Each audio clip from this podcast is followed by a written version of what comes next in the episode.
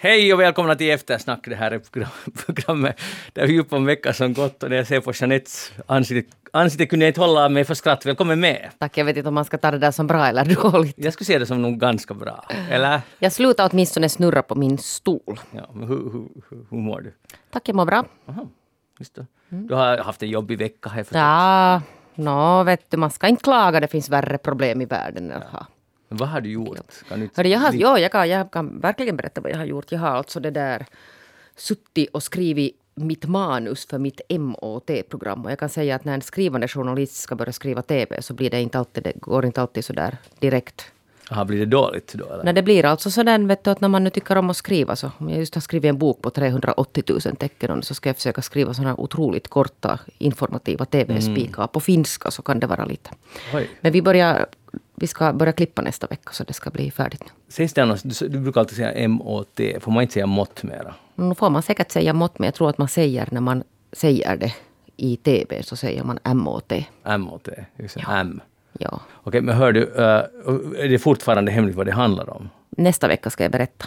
Det är alltså hemligt? Nej, inte det nu hemligt men inte orkar jag nu tala om det på radion heller. Ja, jag säger att jag har gjort mycket jobb, det kan jag berätta.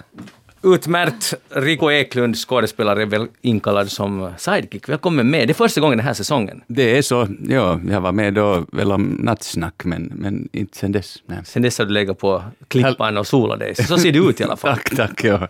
Eller ja, det är hur man tar det. Är det bra att vara brunben eller inte? Det är ju också en lång diskussion. Vänta, vi frågar Jeanette, är det bra eller dåligt? Att vara brunbränd? Ja. No, det är nog faktiskt bra. Jag har just berömt alltså Rico här för att han är så snygg och vacker och fräsch. Och Tack, tack. Där hör du Rico, det är bra. Det är bra, Ja, tack. ja. Ja. Men det är nog bra sådär att lagra på sig av den här solen till, till, till den här mörkare årstiden som närmar sig med stormsteg. Äter du D-vitamin på vintern? Jag brukar göra det nog där om jag, när jag börjar känna mig trött och smådeppig där i januari, februari, de där månaderna som jag tycker är ganska jobbiga. Kommer deppigheten alltid i januari, februari? Nå, den kan nog börja tidigare också, i, i november när det börjar mörkna. Ja. Aha, okej. Jultiden brukar sen vara ett litet uppsving. Det, då blir man på bättre humör. Ja, och nyår och allt det där. Det är ja skoj. jag förstår. Och, och 6 december. Absolut. Ja. Hör du, hur, hur är det nu med jobbläge och teatrarna?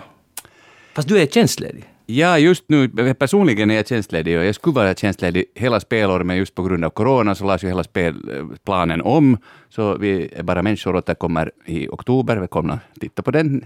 De flesta har ju inte hunnit se den eftersom vi spelar bara var det fyra föreställningar. Men nu kommer det alltså 15 föreställningar till av den här Joakim Groths självbiografiska pjäs.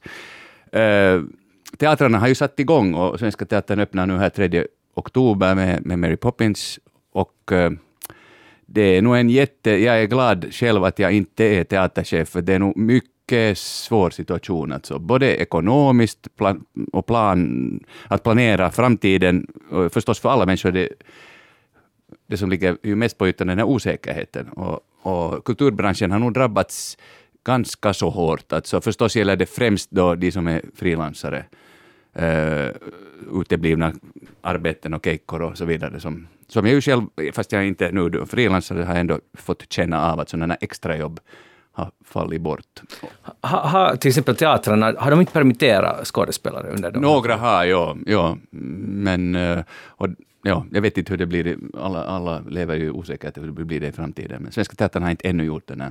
Okej. Men jag var ju det där, jag måste bara inflika att jag var ju på, på en premiär här, Lilla Teaterns, den här Män kan inte våldtas, som också är en otroligt bra pjäs. Men det var bisarrt alltså att vara på en premiär, för att där var ju alla de här säkerhetsåtgärderna. Man skulle sitta med, sin, med sitt ansiktsskydd på, man fick inte sätta alltså jackan i garderoben. Att det var så här in och sen ut. Och sen alltså en relativt tom sal, för att man måste ju ha sen de här Hur glest var det? No, det var nog jätteglest, men jag tror att det var glest också för att det var sannolikt alltså en del som inte hade kommit, som hade varit på väg. Men, men nu var det glest alltså, när man har sett alltså hur premiärsalar brukar se ut och det är fullt och liksom applåderna sen alltså i slutet. Och det blev ju ganska svagt för att det var så jättelite människor. Så. Jag, Jag, var tänkte att skådisarna måste ju ändå ha varit glada att de fick stå framför liksom en sån liten... Några människor i alla fall. Ja. Så, så är det nog. Jag var själv och tittade på ett genrep i Åbo på, på Cabaret.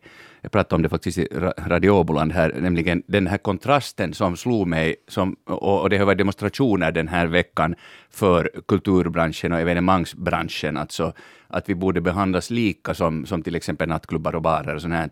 Eh, det blev så otroligt tydligt när jag stod vid Aura Ås strand efter den här då genrepet och, och det var jättenoggranna restriktioner inne på teatern med, med att tvätta händer och med avstånd och, och nästan hela publiken satt med med, med mask för ansiktet. Och så kom jag ut och gick över bron och sen var där Sampalina-restaurangen som är liksom 100 meter ifrån. Dum, dum, dum, dum, fullt ös, proppfullt alltså. Och inget av, alltså det var helt, det var som ännu tjockare sillar än vanligt alltså. Det var jätte, det såg ut som de, de hade jätteroligt alltså. Och det är ju fint, men man borde behandlas lika.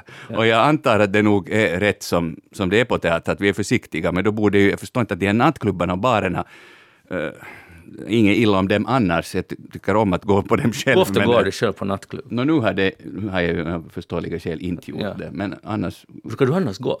På nattklubb? Ja. No, inte nu jätteofta, men det är lite, lite varierat. Jo, ibland. Jag kan berätta Tufft. hur det är sen ja.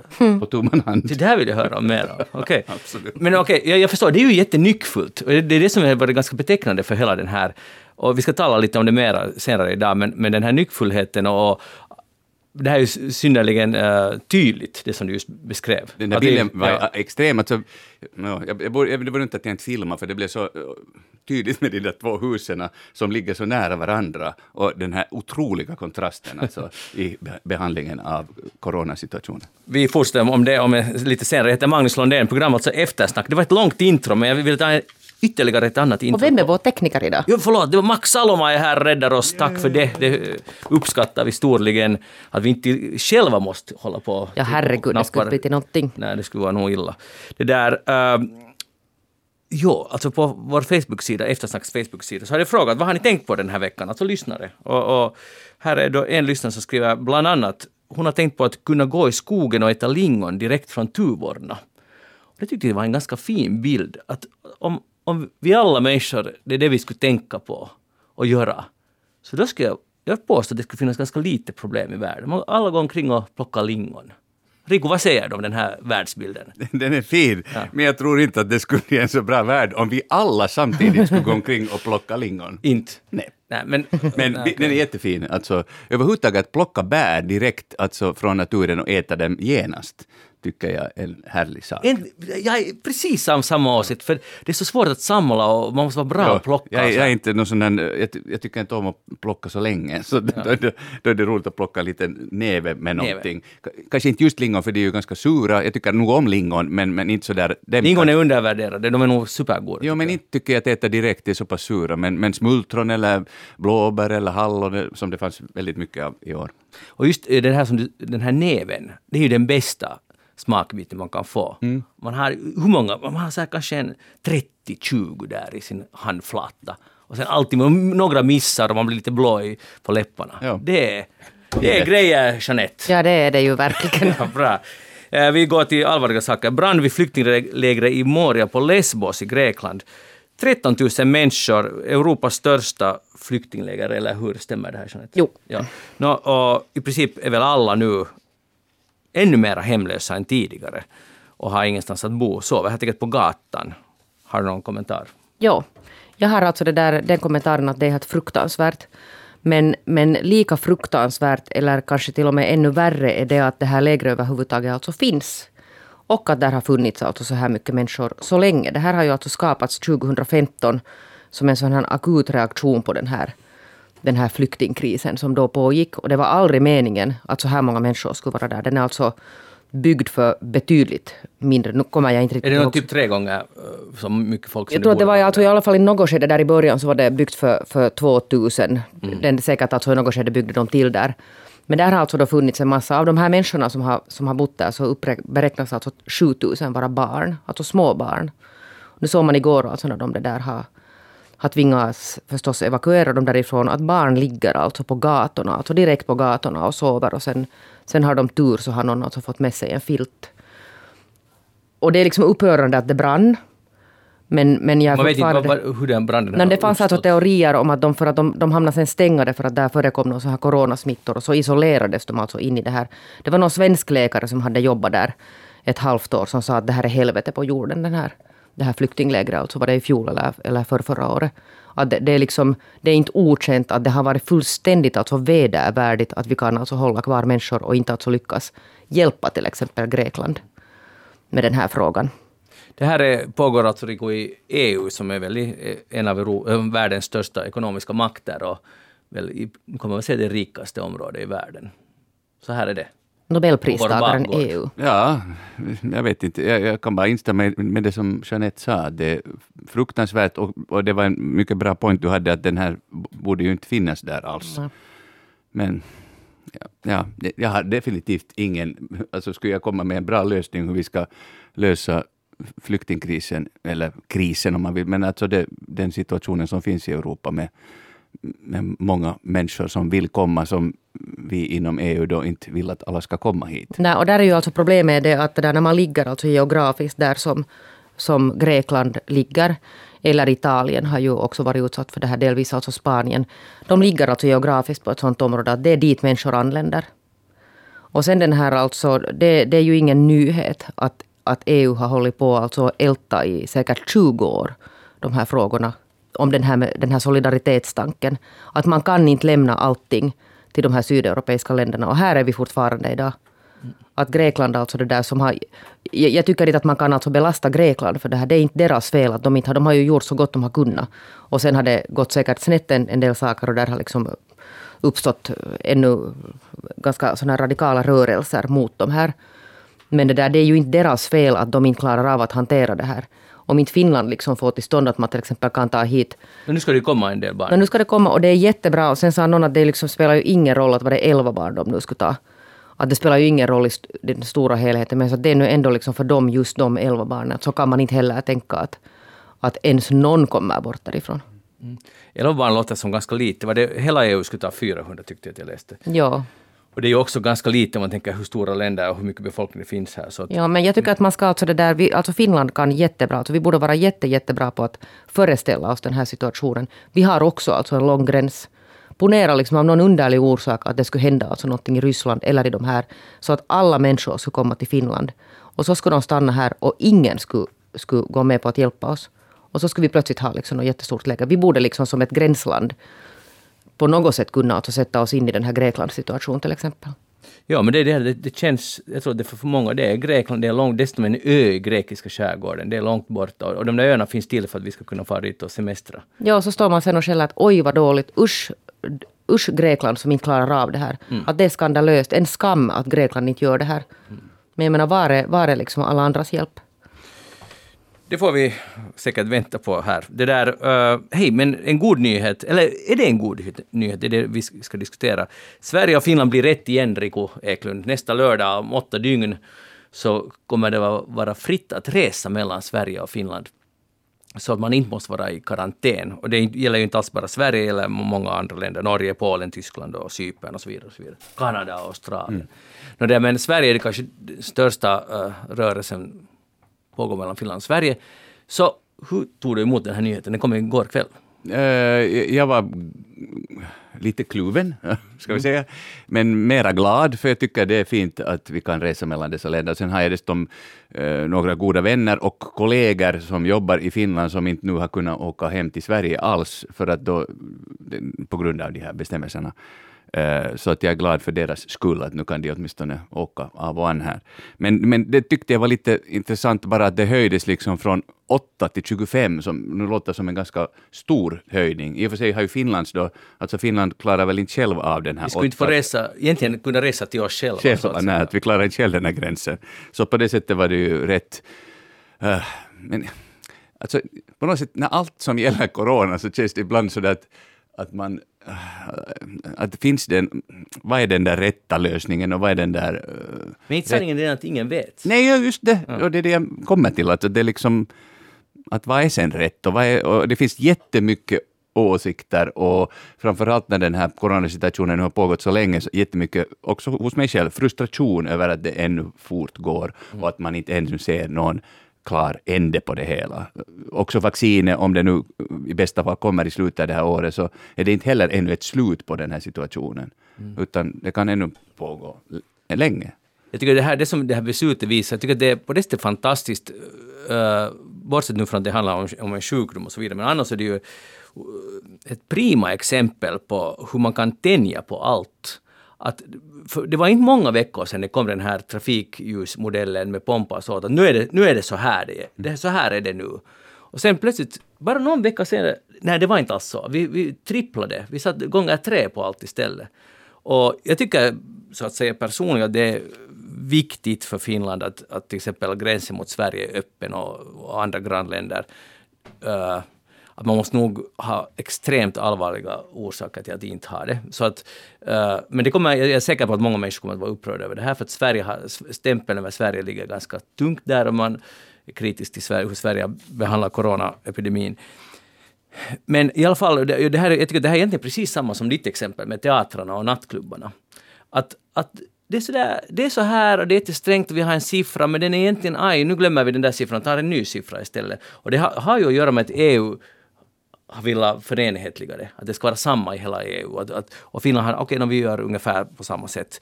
Men ändå, vad var det på vilken, om, det här är baserat säkert på vetenskap, men det var det säkert det där förra också.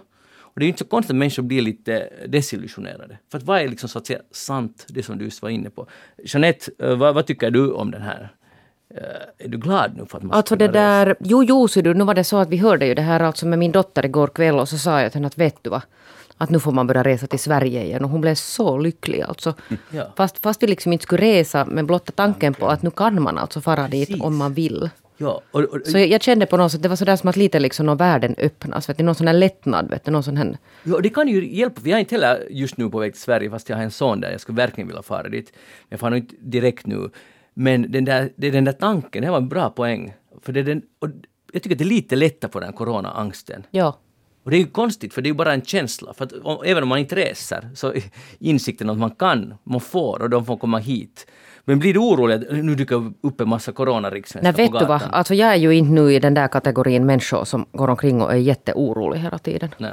Att jag det där på något sätt tar det här nu med jag är säker på att debatten rasar nu på ja, sociala medier. Ja, det kan du vara alldeles säker på. Och nu kommer de hit och förstör. Ja, men jag har slutat det där nu titta på de här debatterna. Jag orkar inte, man blir bara på dåligt humör. Har du, hur mycket har du använt mask, Jeanette, eller ni båda, i sådär kollektivtrafiken och sådär. Ja, och, och då på teatern no, På teatern hade jag, för att då hade ja. de skrivit att man skulle ha det. Men den är ju nog då. Och sen flög jag ju, jag var på en arbetsresa till Köpenhamn där i början av augusti. Och då måste man ju också ha mask.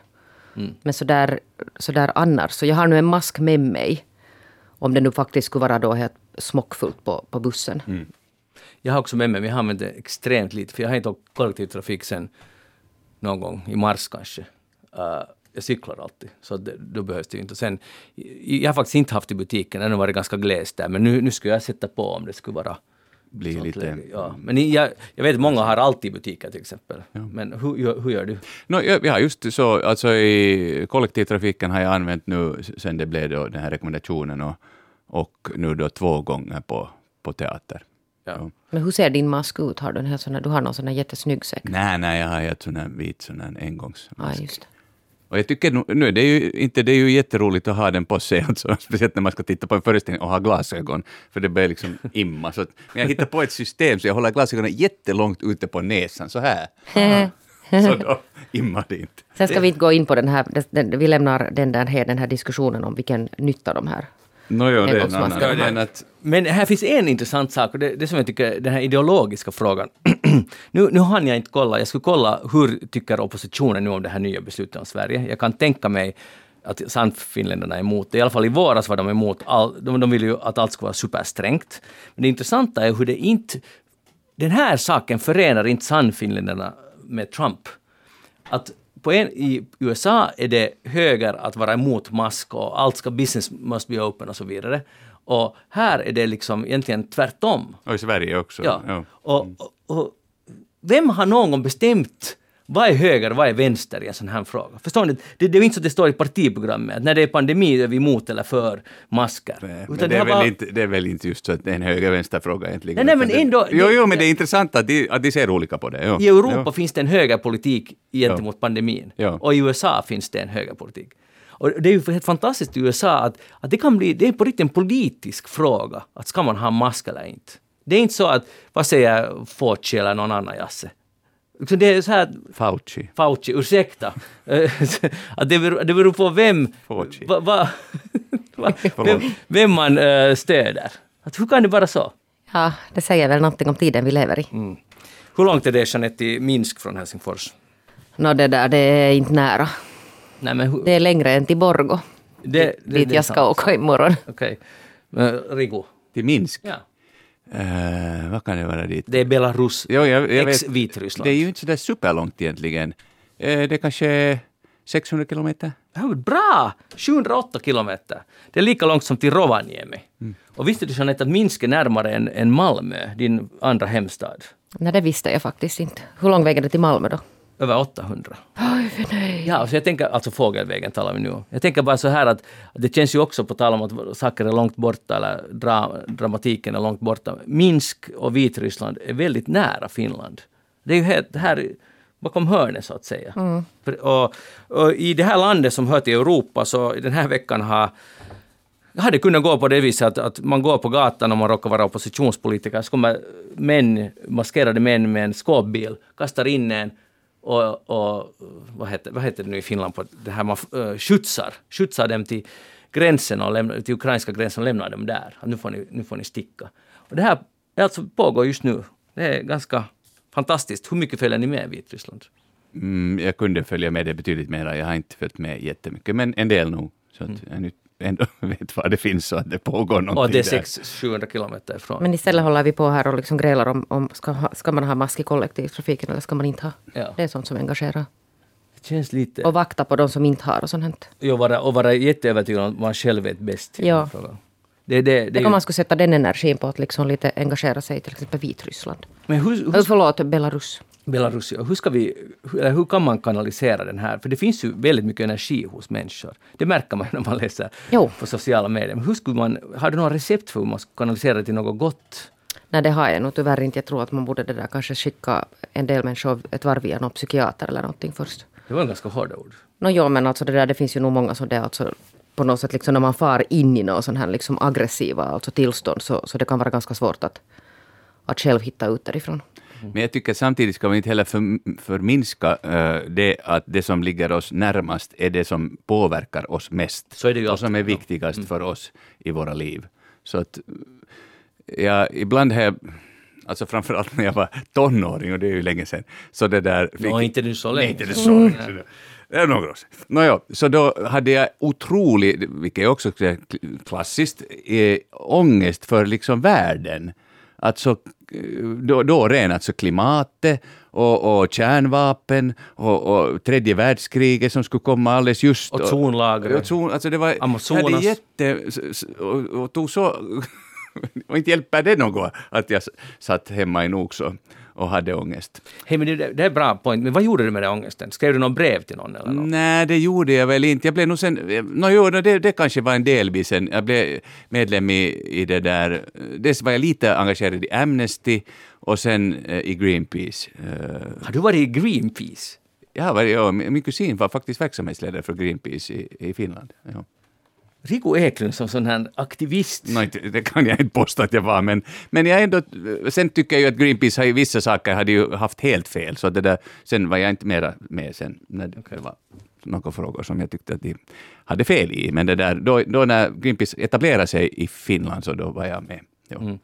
Men äh, ångest över världen, jag tror det är ganska vanligt och i- i dagens värld är det ju säkert ännu vanligare med klimatångest och så vidare, att många funderar och funderar på det.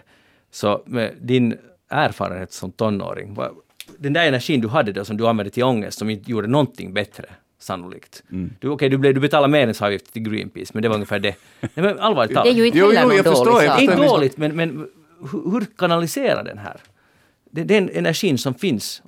Hur man ska kanalisera Ja, den. ja. Ångest är en liksom ganska dålig Det, drivkraft. det är en dålig drivkraft och jag tycker inte att den, den där min uh, och, och sån tonårsångest sällan kanske nu uh, bär så, men den kan vara liksom fröet till någonting större och bättre och på det sättet. Uh, och rent alltså, och via det här alltså nära, som jag var inne på, liksom, att det som är närmast är viktigast, att via det engagera sig för flera och flera. Att, uh, Alltså jag, jag har ju själv, det är verkligen också i det lilla, men ändå brytt mig om nästan hela mitt liksom aktiva yrkesliv också om hela liksom skrået. Att jag har varit aktiv i Skådespelarförbundet eh, egentligen hela så att säga, den tid som jag har varit utbildad skådespelare.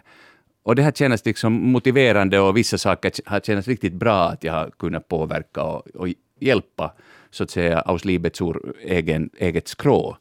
Och så en, en sånt engagemang har jag, men i, men i det där större då kanske jag skulle ha blivit politiker. Och, och, och visst har det intresserat mig, alltså uh, politik också, att, att, att, ha kunnat påverka. Men det jag nu tills vidare ännu inte hållit på med, annat när jag ställde upp som 19-åring i Esbo fullmäktige. Ställde du upp som 19-åring? Ja, ja, ja, jag fick tror jag 32 röster eller någonting och det var mina bröder sa att vi röstade åtminstone inte på det. Okej, men det var ju på ett sätt positivt att du fick 32 röster och inte alla kan inte ha varit släktröster. Nej, nej, det var inte. Jag trodde inte det var många. Det var min farbrors fru Ebba Sali åminnelse, som hon, var, hon kallade sig för min kampanjchef. Det var hon som hade eh, bett mig. Hon hade själv suttit, eller alltså varit uppställd också i för SFP i Estbo. Sa din bror, varför, dina bröder, varför de inte röstade på dig? inte ihåg, de tyckte väl att, nej jag vet inte. Jag minns bara att de, åtminstone någon av dem sa att, vi, att jag röstade åtminstone inte på dig. de, var, de var bra släktfilis där. vi, har, vi har nog annars bra förhållanden, Förutom... men jag tror inte att de skulle rösta på mig nu heller. det där, om man tänker så här, det som Rico sa egentligen, det ideella arbetet, nära eller fjärran, att det är det som är lösningen. Jo. Att göra någonting för någon annan. No, det är också en jättebra idé. Det, det finns ju otaliga undersökningar som visar inte bara att man hjälper, men man mår också själv väldigt bra av att ja, göra för någon ab annan. Absolut, ja. Och, och det har jag kanske märkt under de här då 30 år som jag har jobbat. Alltså det, det, det har ju skett en klar, och det har vi varit inne på nu förut också, förändring i det att det fanns liksom en, för 30 år sedan liksom en, mycket mer det att man, att man förväntades ställa upp för varandra. En, nu är det mycket det att, att okej, okay, jag kan komma med, men vad får jag, vad får jag för det? Mm. Alltså, oftast då, vad, vad får jag betalt? Alltså att, att det, finns, det ska finnas en ekonomi.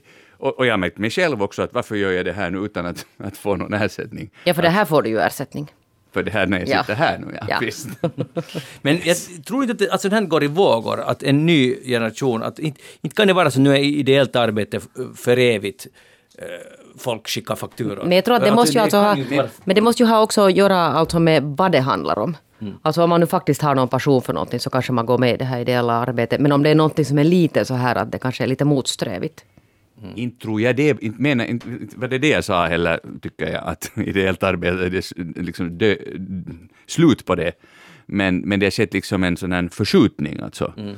Och, och, säkert just, du har du rätt i det, att det går i vår, att det kan bli liksom uppstå, och det blir mera, har blivit mer sån här så att det är någon, en liten, ganska liten fråga som man engagerar sig jättemycket för. Uh, och som ibland kan störa mig, att sen de som engagerar sig för den där lilla, lilla grejen som i sig är viktigt, men så ser man inte den här helheten, att, att det finns en massa andra saker som spelar in på den saken, som och typiskt för nu är ju också det korta kampanjer på sociala medier och alla ska vara jätteupprörda så glöms det bort en vecka senare. Precis. Det är den där och det tycker jag är ganska obehagligt, hela det fenomenet. Men, ja, så tänker man att man har engagerat sig för att man trycker en like på den här. Det här var bra. Ja, nu har jag, nu har jag liksom, nu är jag liksom rättvisa. Ja. Exakt. Men Jeanette Björkqvist, vad har du tänkt på den här? Nu, jag har tänkt på det där sån här hem, hemmaskam heter det. Nu har jag fått ett begrepp på det här, för de har gjort någon sån här undersökning. Den här Sato alltså, som är kanske Finlands största hyres uh, hyresgivare, vad heter det? Hyres... Värd. Värd. Så de har gjort alltså en undersökning och frågat människor om deras känslor för sina hem. Och det visar sig alltså att över ungefär hälften av, av finländarna skäms för sina hem. Hälften av finländarna skäms för sina hem? Ja. Alltså man skäms. Skäms inför vem då? Skäms liksom inför sådär allihopa. Att när man liksom tänker på sitt hem så börjar man skämmas. Och man skäms alltså över att det finns klädhögar på synliga ställen. Man skäms över prylar som står på fel ställen. Man skäms över att det är liksom sån allmän oordning. Och lite mer än, än män så skäms kvinnor alltså för, för hem på det här sättet. Mm. Vilket alltså sen leder då till att när man ska få gäster så kan man bli jättestressad. Eller sen blir det så att man inte riktigt kanske vill ha gäster alls för att man skäms så mycket. Mm. Och man skulle vilja göra någonting annat med sitt hem än ha det fullt, fullt med prylar som ligger omkring. Och jag är ju en av den här 50 procenten som har lite sådana tendenser. Skäms du? No, inte skäms sådär, men liksom, jag är nog jättemedveten om att det... Det är okej att erkänna det? Ja, no, jag, nej, inte skäm, nej, no, om det kommer alltså någon oförhappandes på besök så kan det nog vara lite sådär oj, oj, oj, oj. Men det känner väl de flesta igen, att om, om någon kommer just Jag Rico. på besök, att man, att man det där... Men det finns människor som har städit hela tiden, visste du det? Jag Jo, ja, jag där försöker nog hålla hemma hos oss så där just att, för jag tycker det är roligt om någon bara dyker upp. Är det Så därför du håller städigt? Nej, för att jag tycker om att det är städigt. Så, men, sen, men, det är ju, men det gäller inte inne i skåp till exempel, där är det inte städigt. Så man, man ska inte öppna något skåp, för då faller Skäms du för dina skåp? det... Nå, inte farligt, bara ingen öppnar dem. Men skäm, svara på frågan, skäms du för dina skåp? Eh, Svaret är bara ingen öppnar dörren skäms jag inte, men om någon öppnar så skäms jag. För då ser de hur det ser ut och det är inte eh, så hemskt bra ordning där innanför skåpdörren. Så det är så här en förtryckt skamsenhet Ja. på ett sätt. Ja, jag förstår. Och den, Det är en sån här passiv jag hemmaskam. tycker det är märkligt, eh, för mig känns det ganska konstigt att man skäms för någonting som ingen ser. Va? Jo, det, det där ska man nog kunna analysera. Ja, det är ju mycket. intressant. Jag tycker inte att jag... Att, att det kan finnas saker som jag kanske kan skämmas för, men det är bara sen om de kommer fram på något sätt. Som en skåpdörr som öppnas. Så, ja. Men om vi tar den här skåpdörren som öppnas, Mm. det här är jätteintressant. Eh, Skammen börjar den sekunden, om jag nu ska komma på besök, jag ska komma, hej, hej, morgens Rico, och så ska jag eh, lite fräckt öppna ditt... ja, det ska man ju inte göra. Ja, Nej. så då skulle du börja skämmas inför mig. Jag är en slashas. Varför skulle du skämmas inför mig? Eller skulle du? Kanske du inte skulle? Kanske jag inte skulle Ja. inför dig. Men vi tar någon finare människa. Nej, du är en fin människa, men, Ja.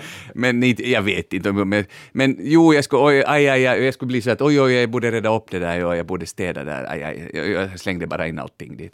Och sen när jag sticker så skulle du ha lite så här, vad är ni Jag borde, också? jo, jag, jo, jag skulle ha lite så här, äsch att han nu såg det, nå, inte, nå, inte det så farligt, jag borde nog städa. Och så blir det igen. Och, Men det lär finnas jag, att- jag har en enorm tillfredsställelse de få gånger jag sen har faktiskt rätt upp i, det är flera skåp som är proppfulla med saker som jag borde gå igenom. Och jag säger jag för att eh, min sambo är nu, sen, ännu sämre än jag på det där städande.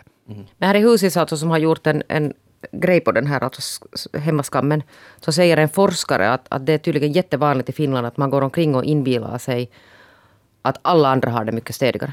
Mm. Annars skulle ju inte den här skamgrejen funka. Att man går omkring och tänker att vitsen det är bara vi som har så här råddigt. Och så känns man. Ja, som man lite sådär. Mm. För jag är superfrämmande för det här, den, här, den här grejen. Jag måste säga nu. Alltså, jag, skam för att man har råddigt i skåp. Alltså jag, jag, jag kan inte ens... Jag nästan Men det lär väl alltså någon sån här, Jaha, det ingår i den här alltså fint. det. finländsk... Min rättighet att Ja, men ha. sån här det är mitt finländsk- skåp. Det, är- och inte, inte har någon rätt att kritisera om det är råddigt i mitt skåp, så får det ju vara det. Ja, men du skäms. Jo, jo jag, jag säger att du har rätt, men jag kan inte något åt min... Att jag tycker att det borde vara ordning, men det är inte. Men det måste ju vara jag. också lite beroende på vem, vem där är alltså som står bredvid en. Ja. För att det finns ju också sådana människor. Det finns ju sådana människor som kommer sen sådär oförhappandes och sen så säger de ju någonting då om de här klädhögarna. Och liksom pikar lite sådär, jaha, att man har inte städat här. Finns det såna människor? Ja, det finns det. Eller drar med fingret Ja, uppe på någon Har ni för hylla. Ja. Så, och det, det är lite dammigt. eller, eller, eller Nej, man... no, det, jag har, jag har inte, det här var faktiskt inte Magnus- hos mig, utan hos en Magnus- god kollega till mig som vars syster sen, det där, jag ska inte nämna någon namn, men det där, Nej, som drog, drog med fingret sådär. Hördu, du, du, det är lite dammigt här.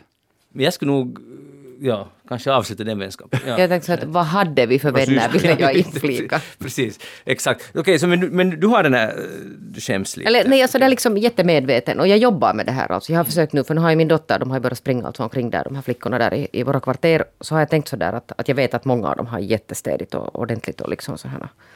Så jag jobbar alltså nu så här mentalt, Mentalt. med jag, så att, att det är säkert bra för de här barnen att de får så att, att Ett riktigt hem. Ja, att det är inte så där tipptopp. Man hinner, alltså jag hinner helt enkelt inte. Och fast jag skulle hinna så inte orkar jag. Jag, jag är inte liksom någon sån här glad städare. Mm. Alltså nu är det ju trevligt att ha städigt ibland, det håller jag helt med om. Men, Ja, men vet jag du sådär tipptopp och liksom vet du plocka bort en massa saker och... Nej, jag, jag, tycker det, jag tycker det är ganska synd och, och det på något sätt begränsar en som människa, jag är helt allvarlig nu, att om man låter det styras, liksom, hur ens hem ser ut styrs av någon sorts inbildning av vad andra människor kan tänkas tycka om de öppnar skåpdörrar. Det, lite, det begränsar ju ens frihet. No, jo, men det är ju kanske nog men helt... Men det är ju ganska trevligt också att, att, Att sen när man har Jo, städat. det är underbart. Absolut. Och, och, och, och, Då jag, gör man det för egen skull. Den ena timmen det hålls städigt. Jag städar ju för egen alltså liksom att det är snyggt. Det, det är för, min, för att jag blir så eh, störd när det är dammtottor eller liksom sådär. Det är mycket det. Alltså dammsug och torka av damm, sånt städande. De högarna finns det nog sen lite klädhögar och bokhögar och pappershögar och sånt. Min Eh, expertis är klädhögar. kläder. Ja. Jag bygger, jag nice. bygger alltså sådana torn. Men är de systematiserade? Nej. Är det med rena kläder och skitiga kläder skilt? Eller blandas det? ibland blandas det. Ja. Men nu har jag just nu så har jag det där en, där alltså en sån här enorm hög alltså i en korg med rena kläder. Så jag sa att oj, någon borde nog vika in dem där.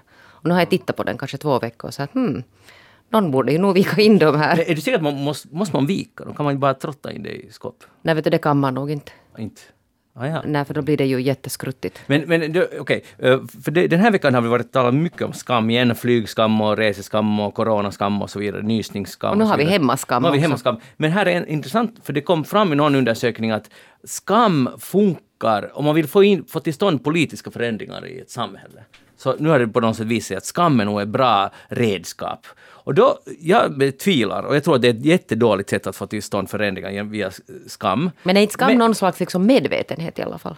Jo, medvetenhet är bra, men skam är, det är en negativ känsla. Men om det skulle stämma det här att man får till stånd förändringar via skam, så borde ju alla hem i Finland vara tipptopp. Om hälften går omkring och skämmas, och om skam är ett bra sätt att få till stånd förändringar, varför, varför städar ni inte då? Liksom, förstår ni vad jag menar? Ja. Ni går bara omkring och bär på skammen och ni förändras inte. Men om du nu talar direkt till... Så, Jag talar just till er. Ja, men jag skäms ju. Jag, tänk, det, jag sa ju bara att om någon öppnar den där skåpdörren, det händer ju nästan aldrig. så det är väldigt för sällan jag skäms. När ska vi Magnus gå och hälsa på Riku?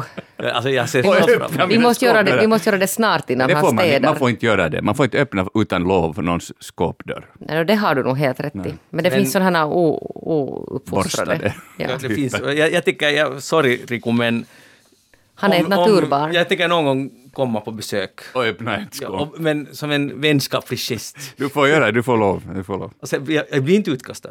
Nej, nej, och jag vet att det är du, så du behöver inte känna någon skam heller. Ja, bra. Därför då hade det stått hunnit städa det. Kanske. Tror inte. Rico Eklund, vad har du tänkt på den här veckan? Jag har tänkt på det att vi firar Pridevecka. Jaha. eh, vilket vi ju gör. Och eh, firar och firar, den är ju också lagd med sordin, så där för, på grund av det här coronaläget så är det ju inte den här stora paraden sker, men den är så här i, form, i digital form nu. Det är väl alltså imorgon, tror jag.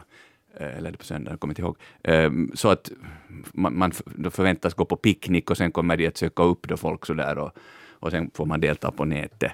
Eh, Pride-evenemanget i sig tycker jag är jättefint och den här utvecklingen är helt otrolig om jag tänker på när jag själv för ungefär 30 år sedan fattade vad jag var sexuellt och, och, och det där första gången den medlem av 90-talet var med då, och det hette inte Pride-tåg då, utan det hette eh, frigörelsedagarnas eh, demonstration eller någonting sånt. alltså vapautuspäivät hette det. Och det, det, hette- det Pride-uttrycket fanns åtminstone inte i Finland. Och då, jag minns den där, jag undrar det är nästan enda gången i Finland jag har varit, för det brukar ofta vara Pride, inte så här sent som nu i september, utan det brukar vara juli. Och då är jag inte i stan, utan ute på Sandholm. Och brukar inte komma in då för att gå med i Pride-tåget. Men då var jag på 90-talet, jag tror det var 95 kanske, i Tammerfors. Och då var det just så där typ, jag tror det regnade dessutom, och, och det var 200 människor och, i det där tåget och, och, och andra stod där. Det var ingen som hurrade och visslade, det var inga flaggor och det var alltså sån jättekontrast till hur det är idag, när den här hela saken har blivit Alltså inte alla är inte bakom det, men en, den stora majoriteten, åtminstone känns det som, åtminstone i huvudstadsregionen, tycker det är en jättebra sak med, med Pride-evenemang överhuvudtaget och det här tåget. Eh, så det är en positiv, fin utveckling som har skett. Och sen trots att det kommer någon Päivi Räsänen som säger idiotiska saker som hon gjorde här, var det igår, så... Vad sa hon då? Nå, hon upprepar lite sina gamla floskler om att uh, homosexualitet uh, är... Eh, att hon har blivit lärd att det är en, det är en sjukdom och, och, och hon tog till sina, när hon studerade medicin, mycket riktigt, när hon studerade medicin i slutet av 70-talet så fanns det ännu i förteckningen över sjukdomar. Så att, alltså så nära är det. 81 togs det bort från det, så det är ju jätte... Jag var själv 16 år gammal då, så det, det ligger ju inte alls långt tillbaka heller i Finland när man har sett homosexualitet både som en sjukdom och ett brott som det var ända till 1971. Det här är en positiv utveckling men som alltså absolut eh, inte är färdig. Eh, Det finns he- hela tiden mycket att göra, bland annat för transpersoner och, och andra. eh, Så att, Vad är det som måste göras för transpersoner? Alltså det att de, de krävs alltså, alltså steriliser, sterilisering fortfarande.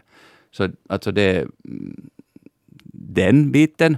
Eh, men det som jag skulle komma till, eh, min, min andra grej som hänger ihop med nu priden, eh, och det var när jag gick förbi, som är egentligen en helt annan diskussion och som man lätt kan blanda ihop, kanske på ett fel sätt, men, men det störde mig ändå otroligt mycket. Helsingfors stad som har en, i sin logo förnyelse för några år sedan, jag var inne på den där tror jag tidigare, eh, finns det alltså tre varianter. Det finns en där det står Helsinki, en där det står Helsingfors och en där det står Helsinki-Helsingfors. Och det stora felet tycker jag var att man då eh, gick in för de här tre varianterna. Jag tycker man borde haft en tvåspråkig som alltid skulle användas. Det här har lett till alltså att, som man kanske kunde förvänta sig, att det nästan oftast används bara Helsinki. Och när jag såg den här enorma prideflaggan på Helsingfors stadshus, eh, där det, där det finns representanter, eh, färger då, alltså för olika underminoriteter, eh, sexuella minoriteter. Jag vet inte hur många streck där är som, som representerar alla de här. Och det är jättefint. Men samtidigt, det är en helt annan minoritet, men i alla fall som jag hör efter till båda, alltså till en sexuell minoritet men också till den svenskspråkiga, eh, så, så står det då den här Helsinki bara på den här stora, enorma flaggan. Och det, jag blev otroligt frustrerad. Jag skrev ett inlägg på, på Facebook som sen fick lite mothugg just för att, att nu blandar jag ihop två saker, att just att det finns saker inom, för sexuella, sexuella minoriteter som inte att jag gnäller om något språk. Men för mig blandas de här sakerna ihop. Jag hör till de här två minoriteterna, så det är viktigt. Och lyckligtvis råkade jag faktiskt samma dag var jag på- på Stadshuset i Helsingfors på en utställning, en sån här Pride-utställning med, med fotografier. Och då råkade Nasima Rasima, alltså biträdande stadsdirektören, vara där och intervjuad för någon TV eller någonting och så tänkte jag, nu ska jag igenskjuta henne. Det där. Och sen, eh, jag, väntade där och hängde där och hon såg att, vad är det där för typ nu som, som ska försöka prata med Och sen när kameran stängdes så, så gick jag fram och sa, och presenterade mig Jag sa att ursäkta har hon en liten stund tid. Ja, det hade hon. Alltså vi talar finska då. Och så sa, sa, förde jag fram det här, jag tycker det är så irriterande med det här, och, och just den här flaggan som då hängde några meter ifrån där vi stod och pratade. Och hon sa, att- och tacka för den här feedbacken, och hon sa att jag är inte den enda som har kommenterat det här, och att, att, att de ska försöka på något sätt åtgärda det. Det går ju nog att åtgärda. Det är ju bara att bestämma att man gör en annan flagga nästa gång. Det, ja, och överhuvudtaget det åtgärder det att man, man skulle använda den tvåspråkiga logon. Ja. Eh, Jeanette, om du tänker på när du gick i skola, det som Rico tog upp, den här Pri- Pride, att, att 81 så togs det bort, vad var det som togs bort från, att det inte mer var en sjukdom. Ja, Ja, ja. Och, och med läget idag, hade man någonsin kunnat för, tänka sig att ett samhälle kan förändras så här snabbt? Nå, det, där, det kan man nog, nog- alltså samhällen förändras ju snabbt sen när det plötsligt alltså sätter igång. Men jag har ju alltså själv aldrig alltså haft, jag har aldrig liksom uppfattat det här. Alltså det tog länge tid för mig att förstå att det är ett problem för någon människa. Mm. Vilket alltså? Nå, det här att, att det finns till exempel människor av samma kön som, som lever tillsammans. För att vi hade alltså i, i min barndoms eh, levnadsmiljö så hade vi två kvinnor som bodde tillsammans. Och det var helt naturligt. Alltså det är ju ingenting som barn ifrågasätter i, i sig själv. Utan det som finns och det finns och det är ju naturligt. Och sen tog det ganska länge alltså att jag blir äldre och jag alltså har haft vänner som är liksom på något sätt alltid varit en helt naturlig sak för mig. Och det tog länge för mig att förstå att det finns människor som gör det här till ett stort problem. Och sen när jag fattade alltså hur stort problem det har varit alltså, och fortfarande alltså är för många människor. Så det har ju kanske varit lite mera... Eller jag liksom är kanske häpnadsväckande att man ännu 2020 anser till exempel att det här behöver diskuteras. Det är ju inte liksom borta av någon. Nej, nej förstås inte. Men, men när du säger att det, för det säger man ju ofta att konstigt är nu 2020 så tycker man si eller så. Men vad är det som säger att vi lever på något sätt jätte, i en jätteupplyst tid just No, vi? inte vet jag, men alltså jag tittar nu till exempel på Sverige så nu har de ju kommit ofantligt mycket längre. Men sen tittar vi, alltså, det, därför är det viktigt att upprätthålla en sån här diskussion, för att sen kan det gå åt andra hållet, som det har gjort då i vårt östra grannland och i många andra länder. Alltså fortfarande finns det tiotals länder där det är alltså straffbart och till och med dödsstraff på att vara överhuvudtaget vara Nej, inte i homosexuell. Ryssland är det nog inte. Nej, inte, inte Ryssland, det är inte dödsstraff. Men alltså, det, de införde ju den här uppvigling till homosexualitetslagen. Alltså, Ja, och den här diskussionen blev ju aktuell då när Pekka Haavisto var alltså uppställd som president och så blev det ju tal om det här att statsbesök sen, två män. Ja. Och, och det gjordes plötsligt till ett problem. Det går inte. Nej, det, det är nog- omöjligt. Alltså Pekka Haavisto åker med sin man till Saudiarabien, inte vet jag. Ja. Ska man alls åka till Saudiarabien? Då är det kanske. Saudiarabiens problem. No. Nåja, men grattis ändå lite till Finland. Att det, en sån här förändring har skett. Utveckling, ja, absolut, ja, ja. Faktiskt, och, och även om den då inte. Alltså, jag, när du pratar om en snabb förändring så tycker jag ju att den kanske inte är ändå så, så snabb som då när jag själv tänkte liksom Jag- jag tycker på, den är på ganska 90-talet. Jo, re, relativt snabb, men, men ändå... eh, Det krävs en generation. Och, och, Ja, och nu ja, det är en generation ungefär. från det att, att det har slutat vara en, inte mer längre ett brott, inte längre eh, en sjukdom, och nu är det hyllas, det kan man nästan säga. Det ordnas veckor. Ja. Eller en vecka. Ja. Och massa finns att kvar att göra. Och det är klart att för individen är det en lång period, 40 år. Absolut. Men ju, om man ser på samhället är det ganska snabbt. ja, det är helt sant. Så ska vi komma ihåg att vi har en statsminister som har vuxit upp med två mammor. Ja, och det gick. Hon Jättebra. Ja, det är Ja. helt konstigt. Tänk att det gick, att det funkar Ja, på det viset. hälsningar till Päivi Räsänen bara. Jepp, hej. Um, Hangötidningen, hur, har- hur har du levat nu när inte Hangötidningen längre finns, Jeanette? No, det där, jag har ju nog kunnat leva utan Hangötidningen, men, det där, men jag var ju ändå så där på ett principiellt plan upprörd. Ja. Det ska man alltid vara. Ja, Jag var ännu mer än det, för jag har faktiskt... Du har jobbat där, du. Jag har ju faktiskt jobbat där som sommar... Liten sommarfågel, eh, när det nu var relativt länge sedan. Det där. eh, Så jag följde lite med det här. Och jag ville bara berätta, för det var i det sista numret var det intervju med, med Sture Söderholm, Hangöbo. Och, och, och det var ett foto när han stod med alla sina inbundna årgångar av Hangötidningen. Och så tänkte jag, de där känner jag igen. Och så kom det fram att han köpte dem när, när Hangögänget som ägde Hangötidningen sålde tidningen till den här skurken vars namn jag nu inte tänker säga så jag inte hamnar i Rossis, eh, eh, 92. Så då sålde de bort, fattar ni, den enda versionen, alltså enda uh, exemplar av alla Hangötidningar som finns, så sålde de till Sture, som köpte dem av Hangö-tidningen. Och det är samma inbundna tidningar som jag har bläddrat i. Och det, är en, en fantastisk samling, men nu har Sture dem och haft dem sedan 92. Och jag vill bara säga att bra jobbat Sture. Jag tänk som tur. Ja. Men de har ju alltså nu redan startat upp, eller håller på att starta upp någon sån här ny, ny version av den här. Va? Lite sådär som ni vet Nya Hangötidningen liksom. Ja, alltså det där, ja, alltså ni minns att när den här otroligt kloka ledningen på KSF Media beslöt sig för att lägga ner eh, Östra Nyland där i Lovisa så Ja. blomstrar ju den här fantastiska alltså nya Östis upp och det går jättebra för dem. Och jag tror att där är någonting, alltså jag läste någonstans i några sociala medietrådar kring den här Hangötidningens Häftigt. nedläggnings... Och de får det gjort så det är ganska imponerande. Jo, jag säger heja heja. Det, där, eh, det var ju roligt. eh, HBL har ju startat en ny bilaga nu här också i förra veckan. HBL Junior. Jag har inte fått den. Konstigt nog. har- Nej, vi fick inte heller det. Nej, det är lite mysigt att man är eh, betalar för papperstidning och man får inte ens det första numret. Nej, men de hade någon sån här stod det och det var massa tiotusentals alltså hushåll som skulle få dem. Alltså, hörde man ett, inte. Nej, och inte hörde vi heller med ett barn i målgruppen, Ja, tänkte jag, jag. har också, trodde jag. Men tydligen inte då. Och det var lite ledsamt för jag, kvällen innan när HBL skröt om att det kommer den nya så sa jag till, faktiskt till min son imorgon kommer vi att få den här. För vi har läst Svenska Dagbladets Junior och han diggar den jättemycket. Att imorgon kommer den finlandssvensk. Och snopet nog så pompar jag upp på nästa morgon för att ge den här, servera den på en bricka på morgonen till min son. Men den glädjen fick vi inte i vår familj. Men vi läser ju sen Lastenotiset, Helsingin Sanomat har ju också. Men det är i alla fall roligt de gör den här tidningen. Och jag vill bara säga att det var ganska skickligt av Susanna Ilmoni i den här kolumnen när hon hyllar det är så sällan man får starta en ny tidning. Susanna Landor. Uh, ja, förlåt, Landor. Uh, och det här var den 3 september och, och dagen, nästa dag så la samma bolag ner Hangö-tidningen. En föds, en dör. Och det, det skulle hon med lite stil kunna nämna i en bisats och beklaga, men det fick vi då inte. Nåja, uh, ska vi gå vidare? Nu går vi vidare. det där, hej, ljudböcker, brukar ni läsa mycket ljudböcker? Uh, liksom lyssna på ljudböcker? Nej, inte så mycket. Nej. nej. Eh, nej. Svar nej. Nej, alltså jag har inte hittat det här, men jag vet att det är jättestort och jättemånga människor lyssnar på. Men jag har inte ännu riktigt kommit till det här. Jag tycker om att läsa Jag tycker också mer om att läsa själv. Ja. I Helsingin Sanomat har en artikel om det här och och nu har det visat sig att författare är, jätteknäckta på det här för att de kommer att få, eller får nu redan, det håller på att stiga i popularitet, popularitet väldigt snabbt. I resten av världen, eller i USA och Europa, har det säkert skett redan. Nu kommer det start i Finland. Och här har de ett exempel på en författare som i Finland säljer 5000 uh, eh, tryckta böcker, borde tjäna 15 ton i, i euro.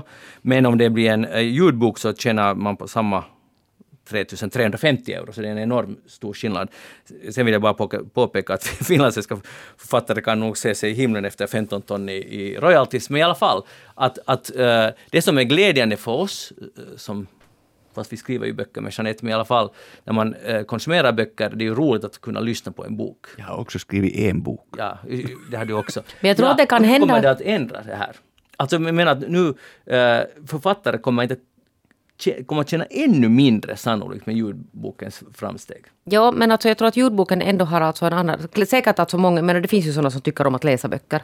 Och de fortsätter läsa böcker. Och så kan det hända att, att en del som tycker om att både läsa och lyssna. Och så kanske det finns sen den här gruppen som inte skulle ha läst en bok men som lyssnar. Att inte vet man ju sen att, att, att blir det sen i slutändan ändå, ändå det där mera. Sen måste man ju tänka på det här med royalty och det är helt sant alltså. Men vi fick ett brev från finska förlaget idag.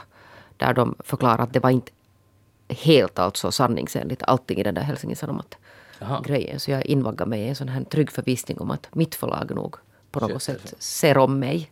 För att det som alltså med ljudböcker, jag tycker det är fantastiskt att många, många fler antagligen kommer att njuta av böcker. Men det måste ju nog vara Det är ju väl lästa sak. böcker. Alltså. Jag vet inte på något sätt, jag vet inte. Någon är testade jag lite att- börja sådär men det, det, det tog inte riktigt fart. Det varierar väl just det här att, att författaren själv kan inte påverka vem som läser in det, men det, är det så? Eller det, det varierar kanske? Det varierar säkert. Ja. Jag, jag vet inte riktigt man det tycker ju att författaren själv skulle få ha liksom någon slags veto i, i det, vem som läser in den där Säkert boken. har de. Ja, det var någon som sa att av de här finlandssvenska författarna som läser själva, alltså de här. Mm. Någon berömde just någon att det blir helt... Malin Kivelä kanske det var som läste sin. Ja, Anders, måste- Anders Larsson tror jag också, han är att han är också skådespelare själv förutom att han är författare. Jag har hört någon av Anders Larsson, det var helt super. Ja, men men jag, jag var kaxig och tänkte att jag skulle läsa in min egen bok.